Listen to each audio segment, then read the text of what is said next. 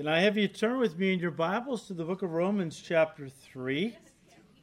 And let me just say this it's been a while since we've studied Romans. Uh, thank you. It's good to be back.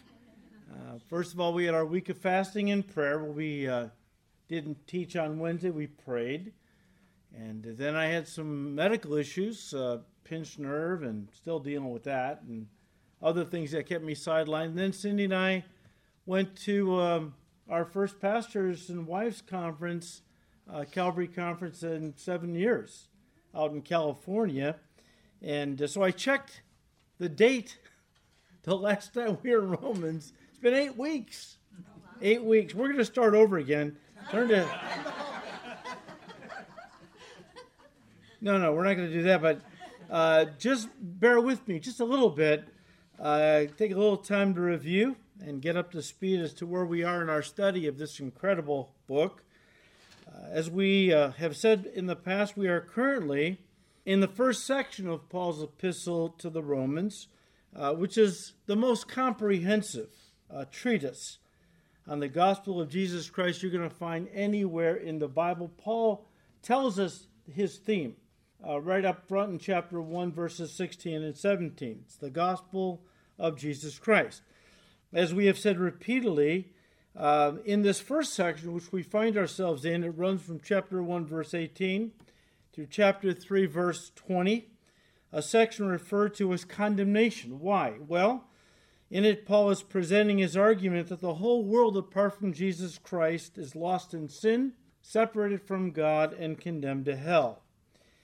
Now, with the precision of a brilliant prosecuting attorney, Paul sets out to systematically prove his case by first addressing the unrighteous heathen. That's in chapter 1, verses 18 to 32. He then moves on to the self righteous hypocrite, the moralist. He does that in chapter 2, verses 1 to 16. And then finally finishes up with the ultra religious Hebrew or the religionist in chapter 2, verses 17 to 29. So the, the heathen, the hypocrite, and the Hebrew. All of these people believed they were, well, the first group doesn't care. Uh, you know, the pagan, they don't care about righteousness. They just want to satisfy whatever bodily appetites they have. Uh, but the moralist, those people think they're good people. They're under a faulty assumption. And then you have the ultra religious Hebrews, uh, the religionists, as we have looked at. Now, as we've already seen, the Jews, and we're focusing now on that third group, because that's what Paul does the Hebrews, the, the Jews, those that are ultra Orthodox, very religious. But as we've already seen, the Jews based their righteousness, salvation, and security on three primary principles or grounds. First of all, their heritage, that they were descendants of Abraham. Secondly, that God had given them his law. And then finally, they were circumcised. And um, this brought them in their minds into, well, it did bring them into the covenant God made with Israel. And they believed further exempted, exempted them from the judgment God was going to bring on the Gentile world someday. So it set them apart, it made them different, special, exempt from judgment. These three things gave the Jews a tremendous feeling of security and safety from God's judgment. We've talked about that. We're reviewing a little bit. And so, guys, in this section, Paul sets out to systematically destroy this false security which the Jews had wrapped themselves in, and he does it by peeling off layer after layer of false righteousness and false security. He does that in chapter 2, verses 17 through 29. And uh, he did this until his fellow Jews were left pretty much naked before God, stripped of any self righteousness, uh, demonstrating that they were no different than the Gentiles when it came to the judgment of God. All are under the condemnation of God. It doesn't matter if you're a pagan. Well, that's easy. Yeah, they definitely are. Uh, the other two groups would definitely say, yeah, the heathens, the pagans, they deserve to be judged. But not me. I'm moral. I'm a good person. You too, Paul says, because you're pointing fingers at everybody else, like the pagans, and you're just as guilty. Well, the Orthodox Jews would say, well, yeah, those two groups, they deserve to be judged, but certainly not us. And then Paul focuses the light onto them and says, Look, you're no better. In some ways, you're even worse. You have the truth, yet you're not living it. At least the other two groups, they didn't they don't have the truth. Uh, but you do. You have God's word. We're going to talk about this. And so he just really shines the light of examination on them. And uh, he did this until his fellow Jews were left naked before God, stripped of any self righteousness, demonstrating that they, you know, were no different than the Gentiles when it came to God's judgment. All are under the curse, as he would say.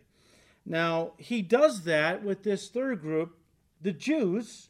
Remember, Paul was, or he was still a Jew, but he was an Orthodox Jew who was zealous for the law at one point, and he's going to tell us about his journey from being zealous for the law to coming to the conclusion that the law not only couldn't save him, it had given him a false sense of security. And so now he's on a campaign to, to tell his Jewish brethren. He, he's going to say in chapter 10, My heart is for my Jewish brethren. If it were possible, I would instead be cursed if they could be saved. I mean, that's a man who was filled with the Spirit. So he has a zeal for his people, but he wants to, before he can give them the truth, the good news, he's got to first give them the bad news, right? The bad news that they are lost and condemned. So he does this by showing them, first of all, that their heritage can't save them, chapter 2, verses 70 to 20. That, secondly, that having the law can't save them, verses 21 to 24. And number three, that circumcision won't save them either, chapter 2, verses 25 to 29. That pretty much closes out chapter 2. Now, Paul knew that this would immediately lead to a series of questions and objections from his Jewish readers. And he anticipates these questions and verbalizes them in verses 1 to 8 of chapter 3. And so we're going to get into that now, where he says in verse 1 What advantage then has the Jew? Or what is the profit of circumcision? And the idea is this he's anticipating his readers were thinking along these lines if all you have said is true, Paul, and, and that would be our chapter 2, verses 17 to 29. They didn't have, Paul didn't write in chapters and verses, obviously, he just wrote a letter. But uh, he reasoned that they were thinking if all you have said is true, and Jews are no better than Gentiles, since all are guilty of violating God's laws, if our Jewish heritage, our knowing and teaching the Mosaic law, and our following Jewish rituals such as circumcision all does not make a Jew righteous before God, then what advantage has the Jew or what is the benefit of circumcision? Paul's answer, verse 2 much in every way, chiefly because to them were committed the oracles of God. Paul is saying, yeah, being a Jew has many special privileges and blessings attached to it. Not the least of which is that they were uh, that to them God entrusted the oracles of God. In other words, the Old Testament scriptures were given to the Jews by God for them to listen, protect, copy, teach, and preserve for future generations. That's what verse 2 is talking about. One author commented, he said, and I quote, they were people of special privilege God had revealed His Word to them. We, in the New Covenant, are people of special privilege as well, in that God has given us His Word, His New Testament truth. Tonight, we are here to study the Word of God, uh, and that is a tremendous advantage to have the Word of God. An advantage only if you keep the Word of God and live by the Word of God. But if you don't keep the Word of God, if you don't live by the Word, then having the word itself is not an advantage. It can actually work in reverse and be a liability, in other words, a basis for judgment. If you have the truth and aren't living it, you can't plead ignorance, right? We've talked about that. In reality, the author says, it is more of a responsibility to have God's word than a blessing. In other words, you have a greater responsibility knowing the will of God than a person who has never known the will of God who hasn't got the word of God, end quote. But Paul says, or what profit is circumcision? That's a question that his Jewish audience would come up with. Because if being circumcised doesn't make you righteous, doesn't give you a special in with God, what's the point? Well, guys, circumcision was the sign of the Abrahamic covenant. Now, that's a very important covenant. Turn to Genesis chapter 17. We're going to look at the Abrahamic covenant. Genesis 17, and let's read verses 1 and 2 first of all. When Abram was 99 years old, the Lord appeared to Abram and said to him, I am Almighty God. Walk before me and be blameless. And I will make a covenant between me and you, and will multiply you exceedingly. Jump down to verse 7. And I will establish my covenant between me and you and your descendants after you in their generations for an everlasting covenant to be God to you and your descendants after you. Also I give to you and your and your descendants after you the land in which you are a stranger, all the land of Canaan as an everlasting possession, and I will be their God. And God said to Abraham, As for you, you shall keep my covenant, you and your descendants after you throughout their generations. This is my covenant uh, which you shall keep between me and you and your descendants after you. Every male child among you shall be circumcised, and you shall be circumcised in the flesh of your foreskins. And it shall be a sign of the covenant between me and you. And so, guys, circumcision brought the Jews into this special relationship with God where they were now, listen, officially the covenant people of God, which contained, yes, many blessings, but also carried with it many responsibilities as well. Paul goes on in this section. But how have the people of Israel responded to this tremendous privilege to be the covenant people of God? For the most part, they have demonstrated an appalling lack of faith which, guys, led to another question. Question number two, verse 3. For what if some did not believe? Will their unbelief make the faithfulness of God without effect? And so Paul anticipates that many Jews at this point will be thinking that since the Jews, as a group now, are the covenant people of God, does that mean that God deals with them as a group and not as individuals. A few weeks ago, we talked about this. How that, I'm not saying all the Jews, but many Jews believed in a national salvation.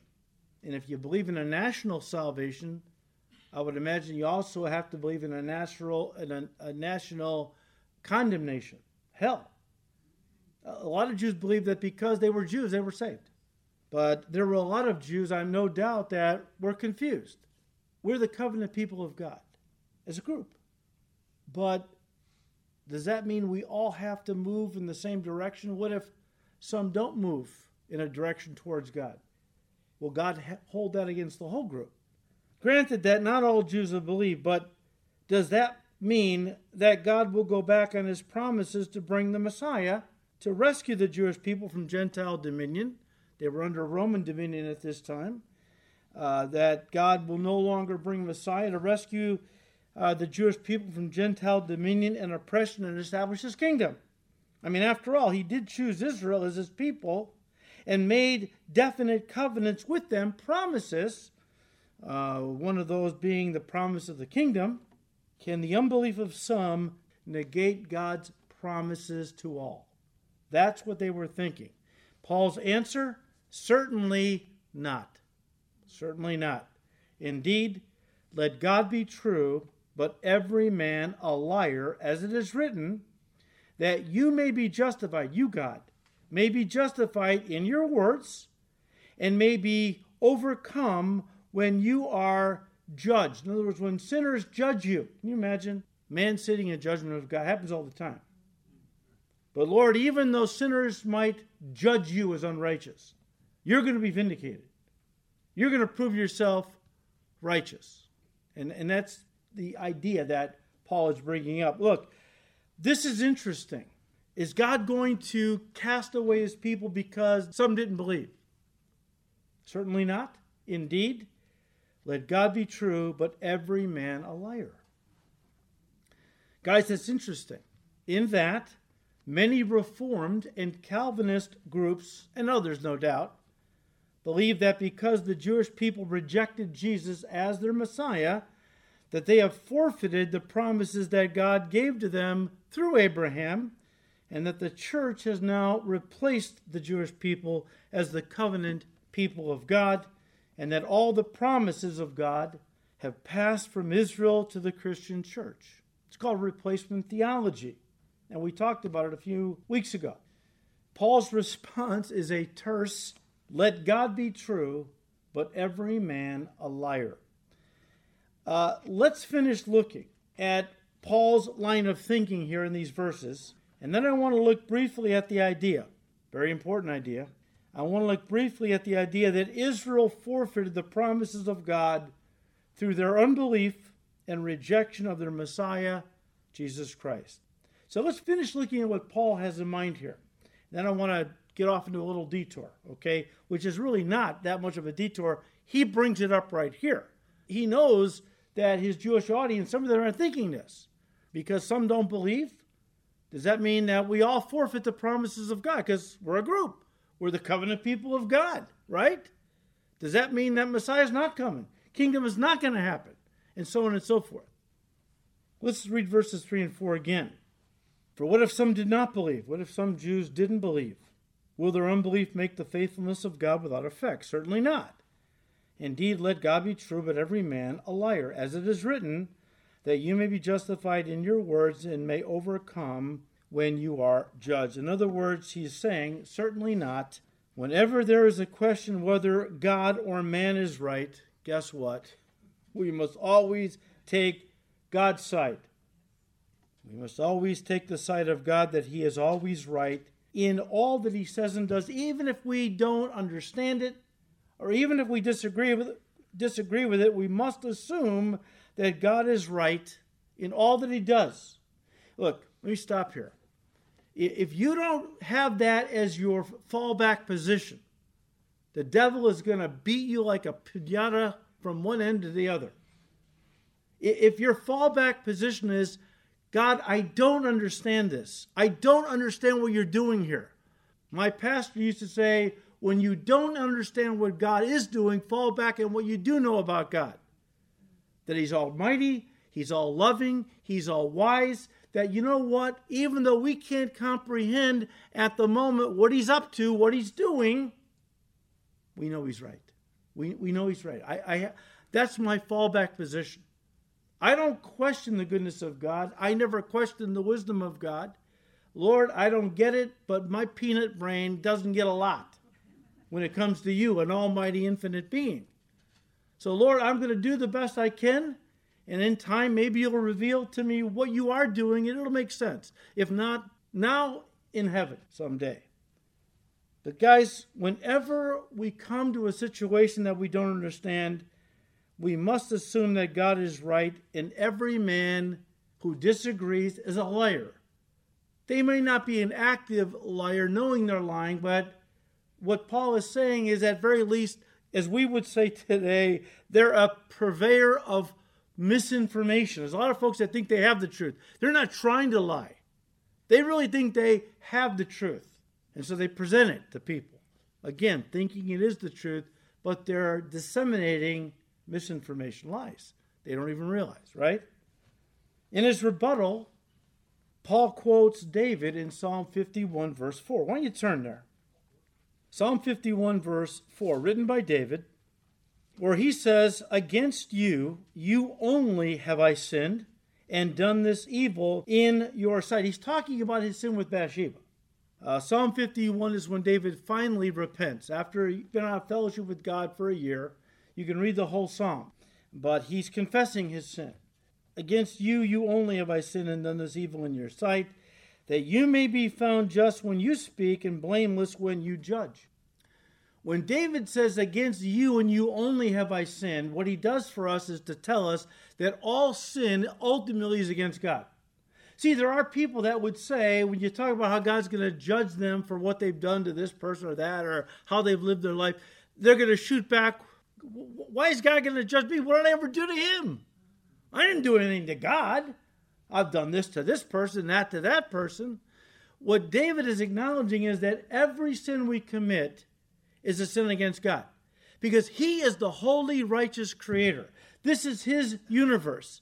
He orchestrated everything. Everything is running under his control and authority, right? And when something steps outside his will, it's sin. And that's against him as the sovereign king and ruler of the entire universe. And that's what David's acknowledging. Lord, he could have said, Well, God, I sinned against Bathsheba. I knew better. She was one of my subjects. I'm her king. Then I had her husband murdered. I sinned against Uriah and his family. He doesn't say that, even though he did do those things. He goes right to the heart of the issue.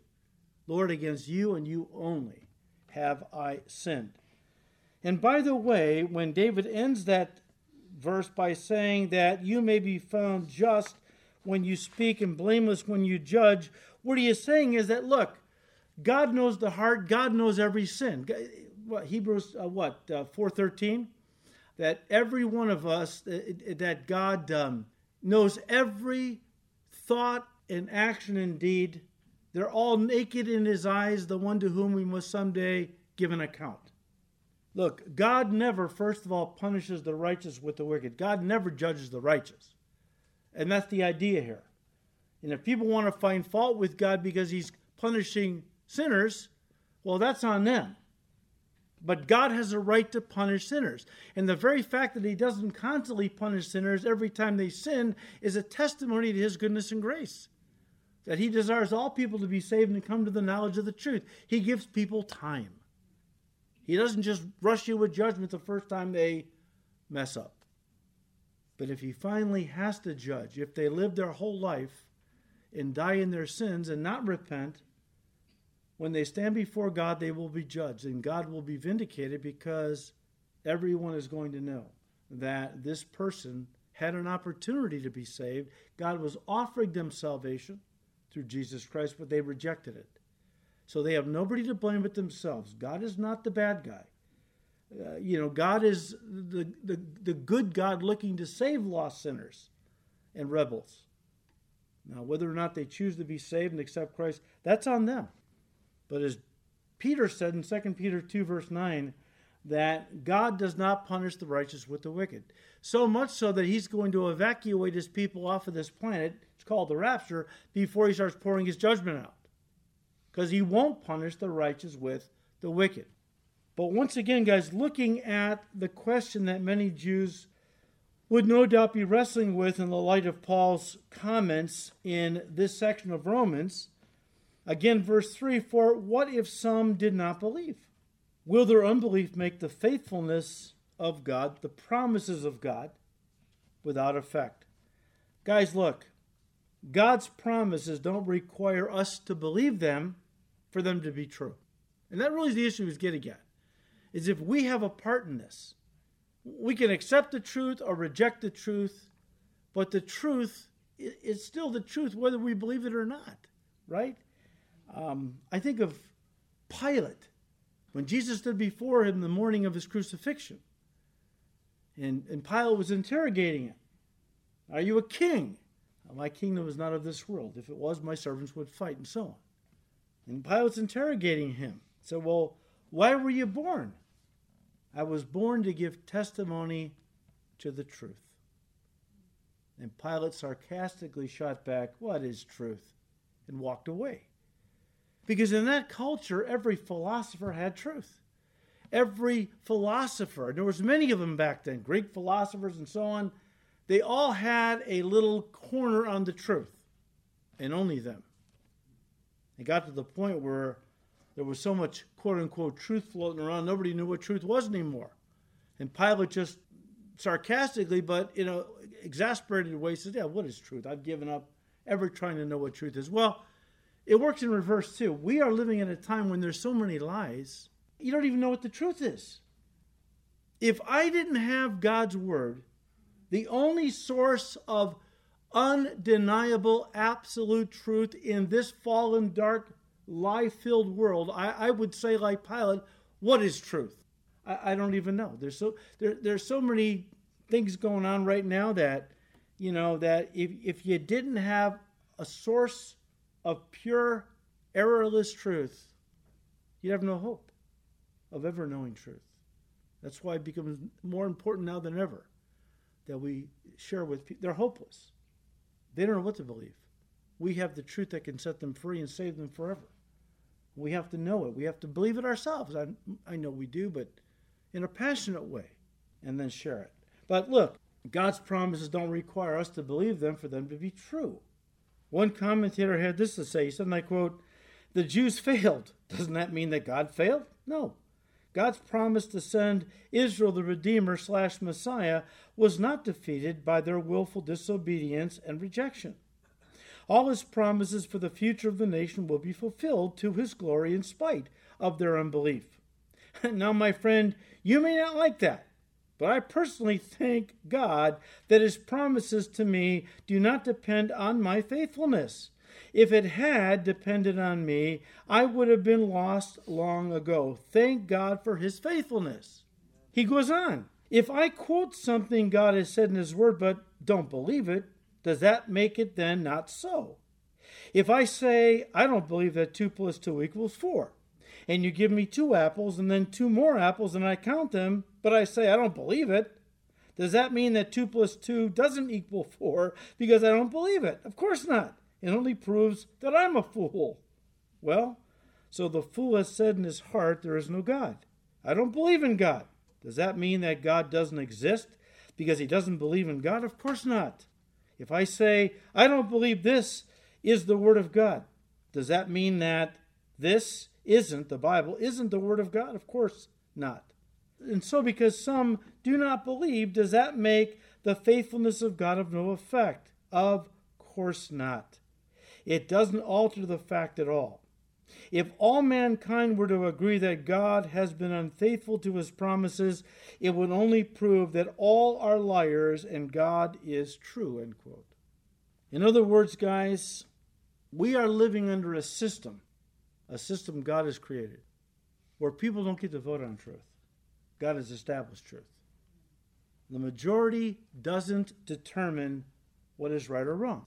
I've heard people over the years who have said when a majority of people claim that something is true, maybe you have heard this too. Well, can the majority be wrong? Everybody believes it. If that many people believe it, certainly it's got to be right. Can the majority be wrong, folks? It's been my experience that the majority is seldom right. And that is because the fallen heart of man most always leans in the direction of sin in the direction that is opposite of what God has said. And if the actions of a person's life are built on Satan's lies instead of God's truth, guess what?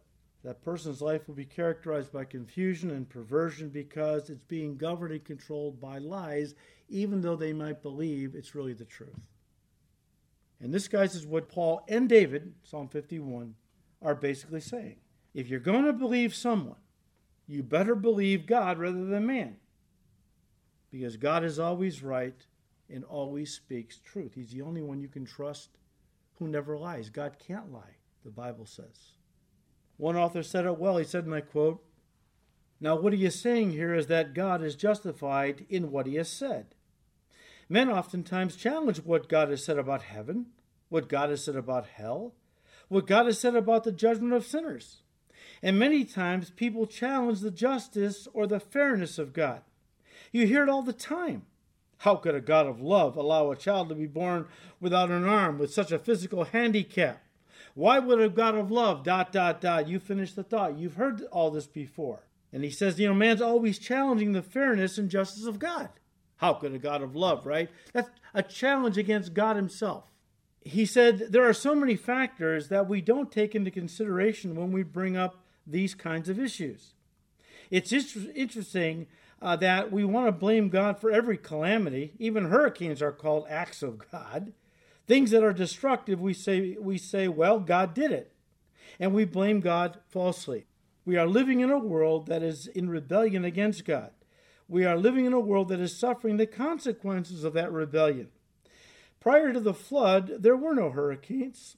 There were no violent types of tornadoes that were destructive. Calamity is the result of, of man's sin and is not God's fault. And yet people still want to blame God for the consequences of their own rebellion. And so he is speaking of that here in verse 4 of Romans 3. That even if a person charges God with wrong, God is still right. I have a hard time understanding the mindset of a man who would challenge God or who would judge God. Who am I to challenge or judge God? Who am I to challenge the justice of God or the fairness of God? And yet we find people doing that all the time. But know this God is right and will prevail on the day of judgment. End quote. Now, guys, before we move on to the next question that Paul anticipates his readers uh, are wrestling with, let's take a moment to look at the idea that the Jews could forfeit the promises, in other words, the covenant God made with Abraham and his children through their rejection of the Messiah. As I just said a moment ago, there are many Christians and churches that believe that the Jews have forfeited this covenant, that when they rejected Jesus, uh, they ceased being the people of God.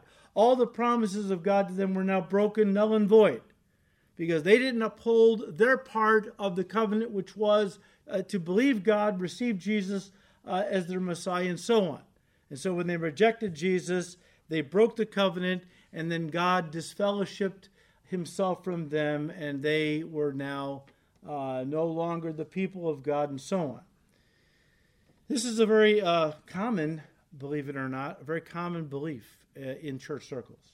But to understand this, well, from our standpoint, to understand how wrong it is, we need to go back to Genesis 15 to the place in Scripture where this covenant was first established by God with Abraham, back then called Abram. Back then called Abram. So turn to Genesis 15, and I want to start with verse 1.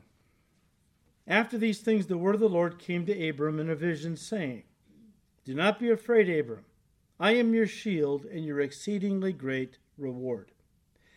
But Abram said, Lord God, what will you give me, seeing I go childless? And the heir of my house is Eliezer of Damascus. Eliezer was a servant born in Abraham's house. Abraham had no children of his own, all right? We know that. And so he's bemoaning that. He's saying, Lord, you, you, you want to prosper me? Great, but who am I going to give it to when I die? I don't have any children of my own. Everything's going to pass on to my eldest servant, who was born in my house but is not my own blood. It was bothered Abram. Verse 4 And behold, the word of the Lord came to him, saying, This one shall not be your heir, but one who will come from your own body shall be your heir. Then he brought him outside and said, Look now toward heaven, and count the stars if you are able to number them. He said to him, So shall your descendants be. Verse 6 repeated three times in the New Testament the first time in Romans chapter 4, which we'll see in a few weeks. Verse 6 And he believed in the Lord, and he accounted it to him for righteousness. We'll have a lot more to say about that in chapter 4. Then he said to him, verse 7 I am the Lord who brought you out of the Ur of the Chaldees, that's modern day Iraq, to give you this land to inherit, Canaan. And he said, Lord God, how shall I know that I will inherit it? Because Abraham in his life didn't inherit any land. God said, Everywhere the sole of your foot touches, I have given it to you, to your descendants. And he's saying, Well, okay, but how will I know, all right, if it really is mine, that I can give it to my descendants? Verse 9 So he said to him, Bring me a three year old heifer, a three year old female goat, a three year old ram, a turtle dove, and a young pigeon. Then he brought all these to him and cut them in two down the middle and placed each piece opposite the other, but he did not cut the birds in two. And when the vultures came down on the carcasses, Abram drove them away. Now, when the sun was going down, a deep sleep fell upon Abram, and behold, horror and great darkness fell upon him. Verse 17. And it came to pass when the sun went down and it was dark that behold, there appeared a smoking oven and a burning torch that passed between those animal pieces. On the same day, the Lord made a covenant with Abram, saying, To your descendants I have given this land. from the river of Egypt to the great river, the river Euphrates, the Canaanites, the Kenites, Kenizzites, the Kadmonites, the Hittites, Perizzites, Termites, all the other mites of the land, um, and everything else I'm going to give to you. Uh, guys, part of the covenant God made with Abram, we call it the Abrahamic covenant, obviously, was that God would give him, first of all, a people. You have to understand this, okay? The first part of the covenant that God made with Abraham was that God promised to give him a people. Turn back to chapter 12. Genesis 12. When God first calls Abram, verse 2 I will make you a great nation. I will bless you and make your name great, and you shall be a blessing. Chapter 13, verse 16. And I will make your descendants as the dust of the earth, so that if a man could number the dust of the earth, then your descendants also could be numbered. In other words, they're going to be innumerable, right? So, first part of the covenant, God promised to give Abraham a people, a family, descendants. Secondly, that God will give Abraham and his descendants a land. Uh, this is very important in the day we're living. That's how I wanted to touch on this, okay? Secondly, that God would give Abram and his descendants a land. Verse 1 of chapter 12. Now the Lord said to Abram, Get out of your country, from your family, and from your father's house to a land that I will show you. Verse 7. Then the Lord appeared to Abram and said, To your descendants I will give this land. Now he's come to Canaan, he's made the journey. To your descendants I will give this land. And there he built an altar to the Lord who appeared to him. Genesis 13, verse 14.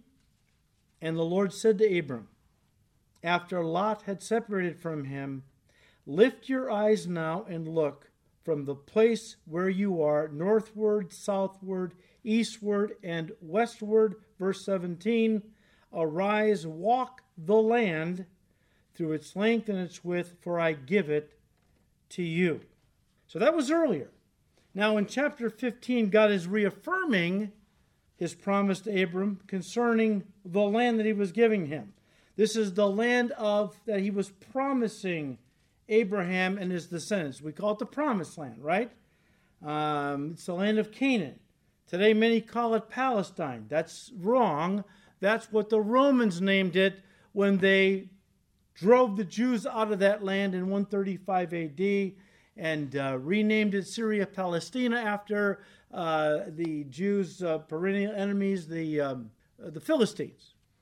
In fact, many commentators, I'm reading Christian commentators, are calling it Palestine. It just irritates me. Don't call it Palestine, call it Israel. Because that's what God called it. He eventually called it the land of Israel.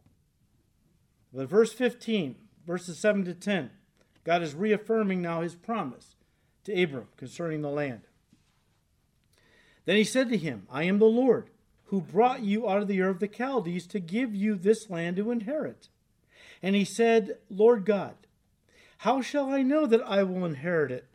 So he said to him, Bring me a three year old heifer, three year old female goat, three year old ram, a turtle dove, and a young pigeon. Then he brought all these to him and cut them in two down the middle and placed each piece opposite the other, but he did not cut the birds in two.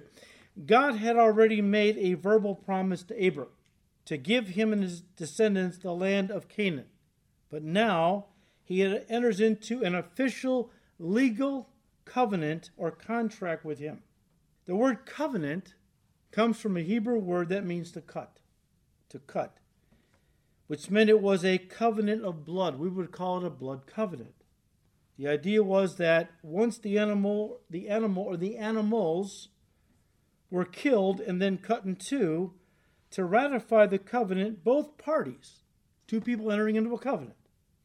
And they would take an animal or animals, kill them, cut them in half, set them on either side of the road or the path, and then they would both walk through the animal parts, which would ratify the covenant. That's how they did it back then. It was a serious commitment, to say the least which brought with it a self imposed curse. Should either of the covenanting parties break their part of the covenant, was break their pledge or their promise to uphold their part of the covenant, in essence, they were saying, if I break my word, may I become like this severed animal. All right, well, you know, make, make you think twice. It's a very visual thing. God's into those visual things, right? That communicates some very important truths. Uh, verse 11 so they do this, right? They Abraham kills the animals, cuts them in two, lays them on either side of the path of the road. Verse 11, and when the vultures came down on the carcasses, Abram drove them away. A lot of symbolism here. In Scripture, vultures, which are birds that thrive on death, are often used to represent Satan and his demons, who also thrive on death, the death of human beings. I believe that the vultures that tried to devour the animals before the covenant could be ratified represent the attacks of the enemy against the covenant God made with Abraham and the children of Israel to keep them from possessing the land he had promised to them. Guys, we see these attacks going on even to the present day. We see it in Israel as we speak. And in this country, all over universities everywhere, where you got young people protesting that Israel is occupying the Palestinians' land. That is so ignorant, they don't even know what they're talking about. But we see these attacks even going on today that Israel is occupying Palestinian land, and that the promises that God made to Abram and his descendants were made void when the Jews rejected Jesus and had him crucified, that Israel at that time forfeited the promises that God made to Abraham because they were unfaithful.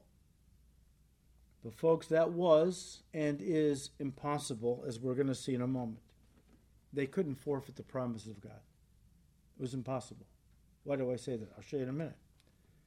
Uh, verse 12 of Genesis 15. Now, when the sun was going down, a deep sleep fell upon Abram. The Hebrew word for sleep, guys, is the same word used for the sleep that God put Adam into when he took from his side a rib or some DNA from which he made him a partner, a bride, Eve, at which time the marriage covenant became possible. One person can't marry themselves, you need two. Uh, no more than two. Today people want to have three, five, ten. We're living in goofy times.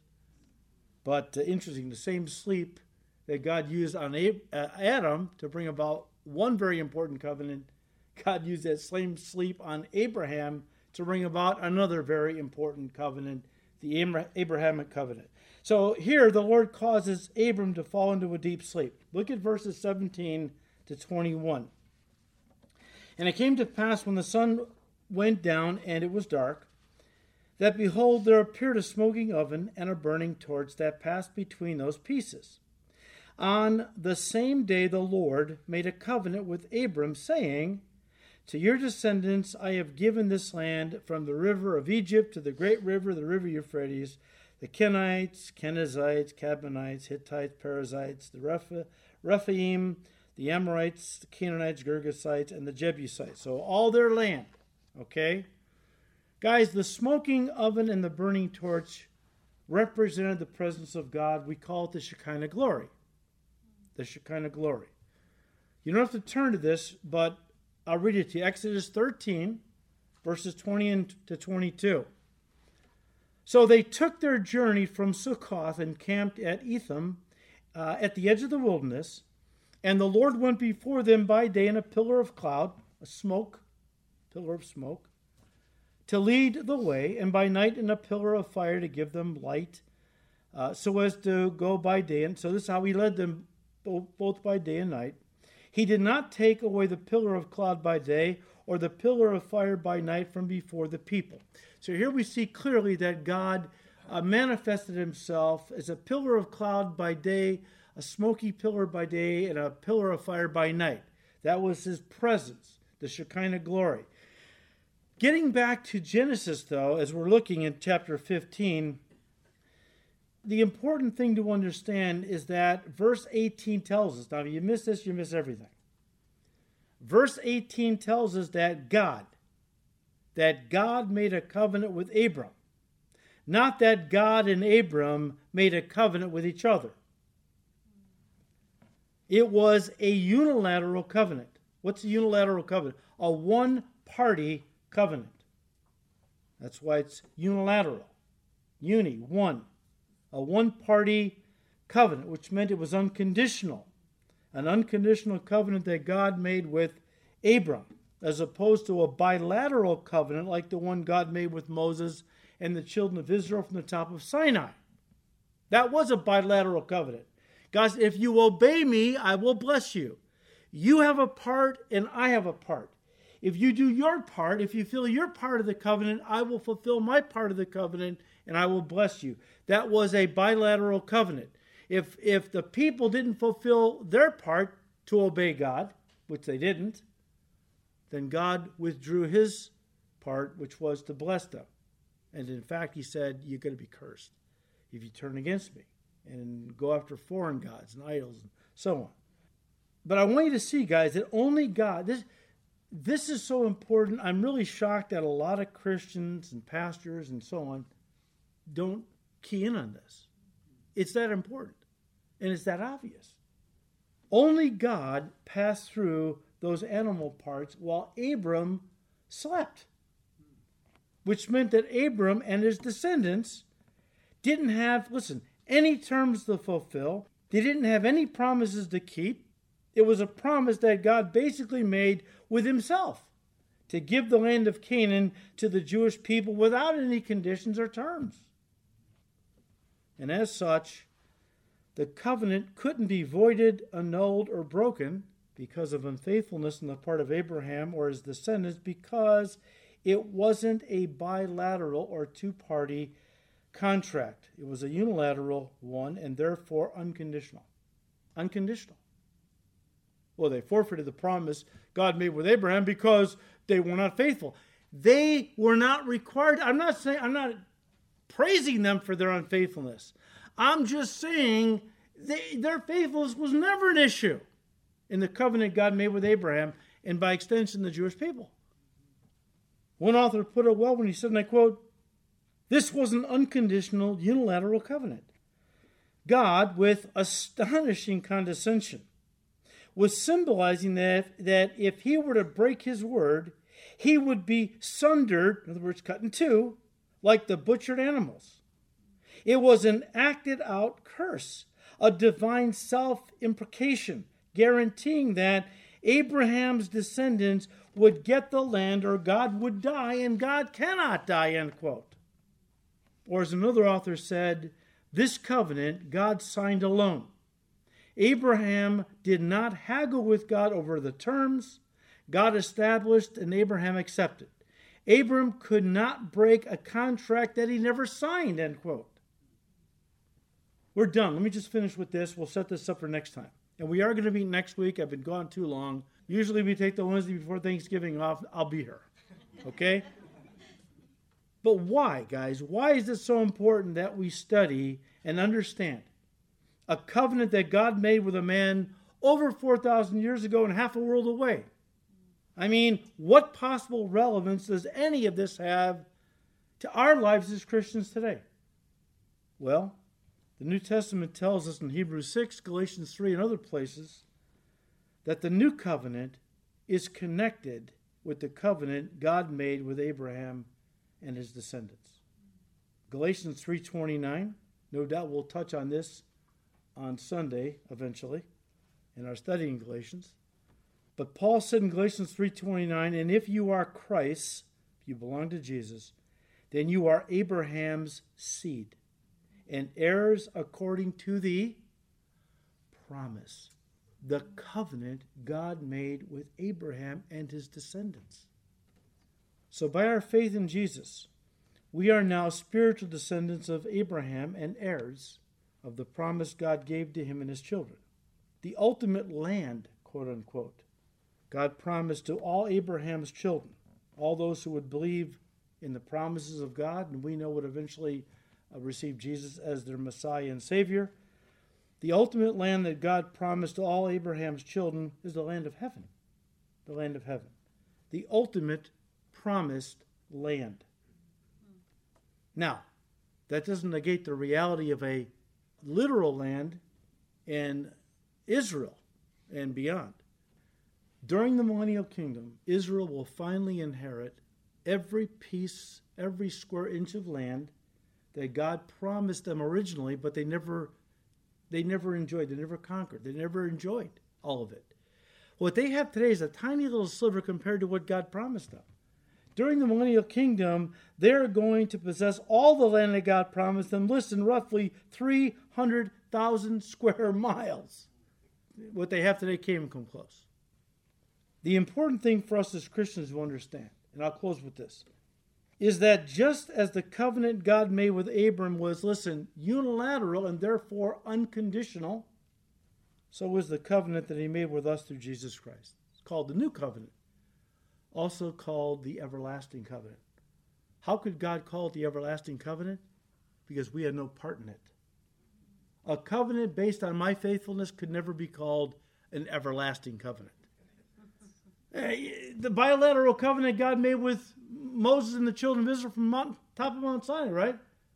Do you want to be my people? I'd love to be your God. If you do, you're going to have to obey me. Yes, Lord, we want to be your people. All right, Moses, get up on top of the mountain. I'll give you the terms of the covenant. Before he's even down from the mountaintop, they had broken the first and greatest commandment You shall have no other gods before me. They're worshiping the golden calf. He hadn't even gotten down from the top of the mountain. They've already broke the covenant. That's how faithful we are. So, what did God do? He took it out of our hands completely. It was never in our hands, but you understand what I'm saying. Jesus died on that cross. His blood was spilled. It was a blood covenant, but of one, unilateral. All depended on his faithfulness. Had nothing to do with me or you. This is the covenant that God made with us through Jesus Christ. Am I saying that because we're saved by grace and we've entered into an everlasting covenant based on his faithfulness doesn't mean I don't have to worry about sin? I can live a sinful life because I'm saved by grace? No, not at all. Because if you really understand that and you're truly a child of God, you're going to love God so much you're not going to want to sin. Anyone who says, Oh, let's sin that grace may abound, doesn't know God. Doesn't know God. Guys, if the new covenant, listen, was a bilateral covenant, dependent upon God to keep his part, which means give us eternal life, if we kept our part of the covenant to keep the law perfectly, none of us could ever be saved. I'll end with two scriptures Ephesians 2, verses 8 and 9. For by grace you have been saved through faith, and that, I love this, and that not of yourselves because it's unilateral. This covenant has nothing to do with you or I. By grace you have been saved through faith, and that not of yourself. Salvation is a gift of God, not the result of your works, lest any should boast. And, as we're going to come to in Romans 4, I'll read you verse 16. Therefore, it is of faith, the promise of eternal life. It is of faith that it might be according to grace, which means a gift so that the promise might be sure to all the seed. Look, if our salvation was based on our performance, well, some perform better than others. Some athletes perform better than others. We have Olympic athletes, and we have weekend warriors.